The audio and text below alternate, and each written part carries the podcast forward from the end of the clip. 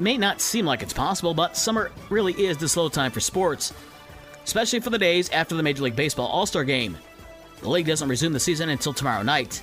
When the Sox travel to Atlanta, the Cubs will be home to face Boston, and the Tigers head west to face Seattle. There were, however, games in the WNBA yesterday. Over in Chicago, where Connecticut got 22 points from Tiffany Hayes, as the Sun beat Chicago 84 72.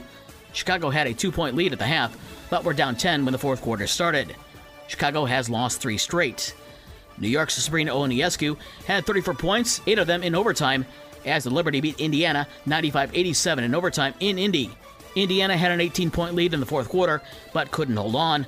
Indiana's Aliyah Boston had a team high 23 points, including a game tying three pointer at the end of regulation to force overtime.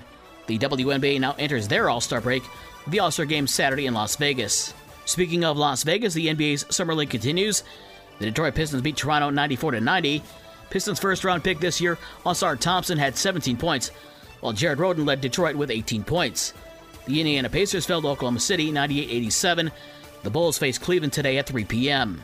Federal authorities have identified the suspect that stabbed former sports doctor Larry Nassar multiple times in a federal prison in Florida. Court records show an inmate named Shane McMillan said that Nassar was making rude and lewd comments while watching a tennis match at Wimbledon.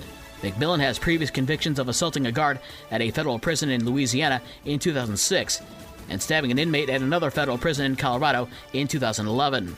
The final American male is out at Wimbledon. Daniil Medvedev eliminates unseeded American Chris Eubanks in five sets on Wednesday. In soccer, the U.S. men's soccer team falls short in making the CONCACAF Gold Cup final after falling to Panama last night. Panamanians won the game on penalty kicks after the two teams tied at 1 1 after regulation and overtime. ESPN hosting the ESPY Awards last night. During the event, former University of Detroit Mercy head basketball coach and longtime ESPN analyst Dick Vitale announced that he's been diagnosed with cancer for the third time. Vitale said he had vocal cord cancer. It was found after he had surgery in Boston, and tests revealed cancer. Vitale previously was diagnosed with melanoma and lymphoma. The 84 year old said he'll undergo six weeks of radiation treatment and then will fight to be ready when the college basketball season starts in the fall.